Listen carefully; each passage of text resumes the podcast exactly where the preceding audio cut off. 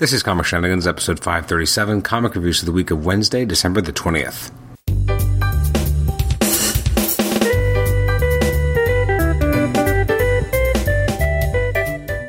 Welcome to the Comic Shenanigans podcast. I'm your host, Adam Chapman, and this is episode 537. It's our comic reviews episode for releases from the week of Wednesday, December the 20th.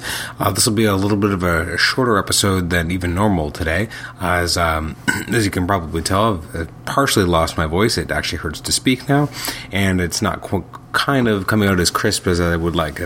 I feel like I'm mumbling more than normal today. I have a, a job where I have to talk with people a lot my voice is just wrecked. So this is this will be a little bit of a, a sh- shorter episode just because of necessity. But uh, first of all, let's talk about what we're actually talking about today. So December twentieth a lot of books came out. A lot of did not get a chance to read because of the holidays. So I didn't get a chance to read America or Aquaman or the new Batman Teenage Mutant Ninja Turtles 2, number 2, uh, the new show Batman, which I'm heard is amazing. Batman 37, haven't had a chance to read it yet. Haven't had a chance to read Dark Nights Metal number 4, which I've heard mixed reviews on. Uh, Defenders 8, Doctor Strange, Green Lanterns, Incredible Hulk. Oh my god, so much stuff I'm falling behind on.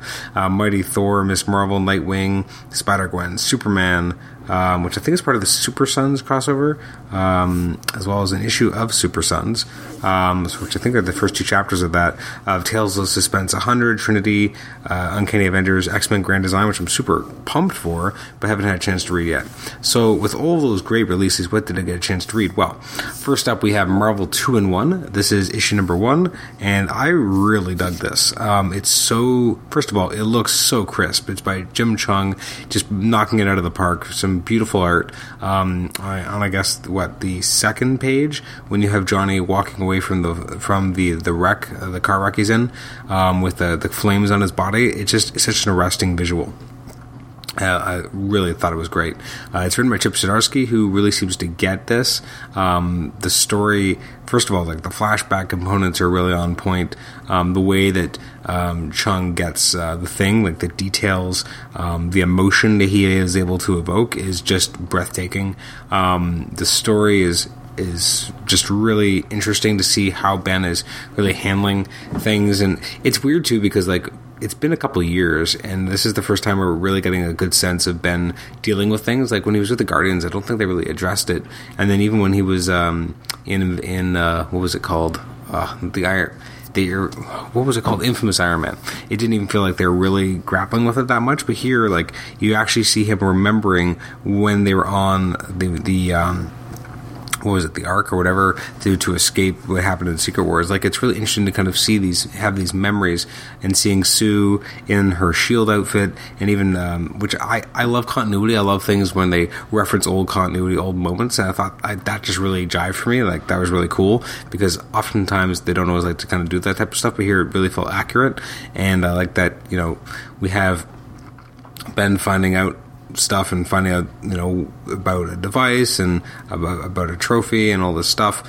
And then at the same time you have Johnny dealing with the fact that you know his his powers are changing and that he's he's losing them and what will he have then? And the idea of that you know Ben's telling him that you know he got a message and you know they may still be alive. It's based on a lie. And um, it's clear why Ben would say such a thing, but it's really interesting to start the issue off on that. So I thought this was just exquisite. Like I thought Zdarsky's uh, writing was so on point. It was so good, and uh, the art by Cheung was just knocking it out of the park. Every like every page was just breathtaking. Like when Cheung really commits himself to a project, it just it looks like this. Like this is just absolutely fantastic artwork. And not only that, you have some amazing colors by Frank Martin here, um, and and his his colors really help it pop off the page.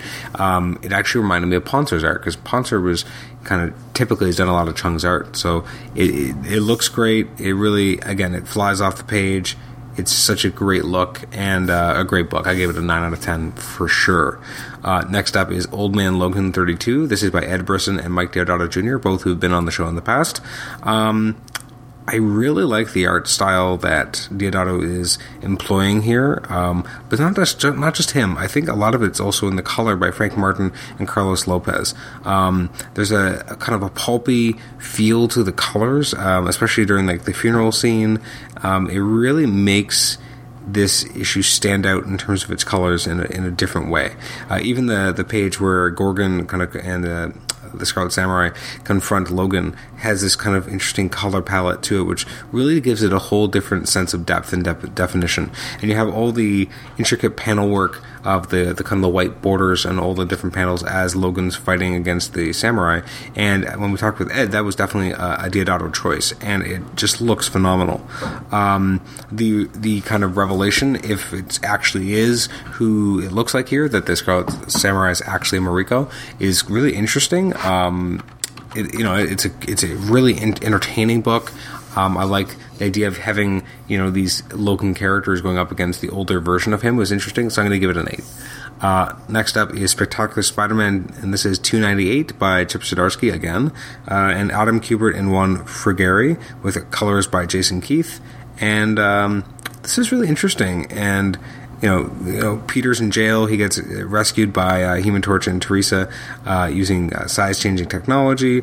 Um, you have some really great moment with um, Jonah Jameson as well, which is him confronting uh, Herman Schultz, uh, who never gets any respect as the Shocker. And I thought that was just really interesting to see someone actually using Jameson and using him. It reminded me of kind of him as a Jigsaw back from the animated series, but in a more serious way, and he actually took him seriously.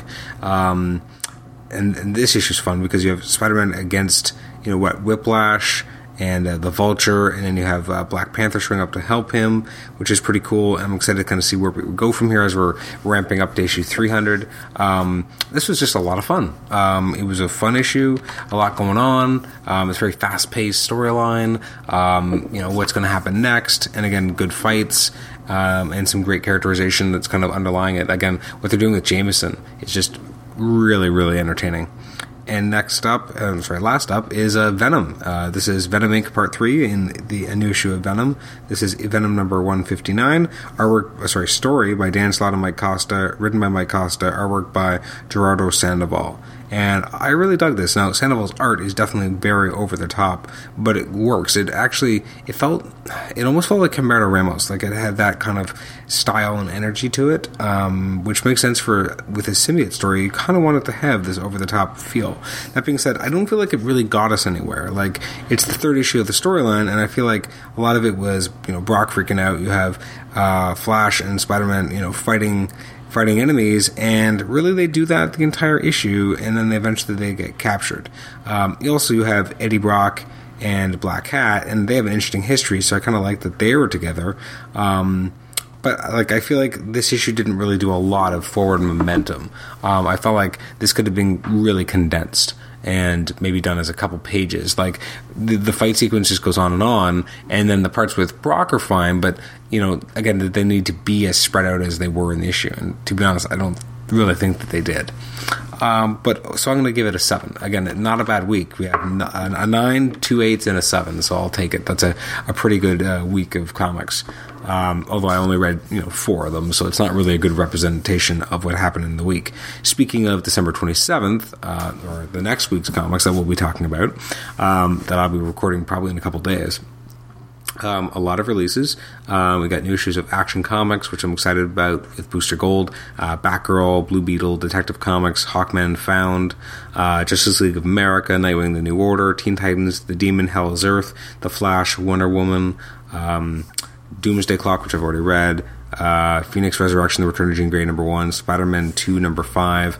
Uh, those I've actually read those three particular books, and then there's also what Ben Reilly, Amazing Spider-Man, Amazing Spider-Man Renew Your Vows, uh, Despicable Deadpool, Invincible Iron Man, Spider-Man Deadpool, Thanos, X-Men Blue, and much, much, much, much more. Uh, there are so many comics that came out just after Christmas. It's kind of insane.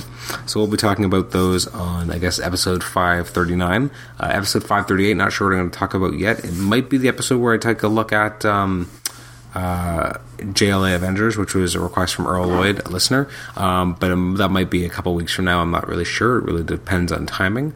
Um, as I said on episode 536, there's going to be you know a lot of episodes in a short uh, short span just to kind of get the show back uh, back caught up um, because with the holidays we kind of I, I fell behind a little. So um, yeah, I think you'll probably get another episode in the next two three days, and then review the episode without, within two to three days, and then uh, next Friday, which I think is I don't know, someday in, in January, I guess it's January the 5th, um, we should be kind of back on schedule with the non reviews episodes going up on Fridays. Um, anyways, thank you for joining me for this episode. This has been episode 537, comic reviews for the week of Wednesday, December something. Um, December the 20th. Uh, you can reach me at comicshenanigans at gmail.com, like the show on Facebook, rate and review us on iTunes, subscribe to us on iTunes. You can also listen to us on Stitcher. Thanks again, and we'll catch you next time. Bye bye.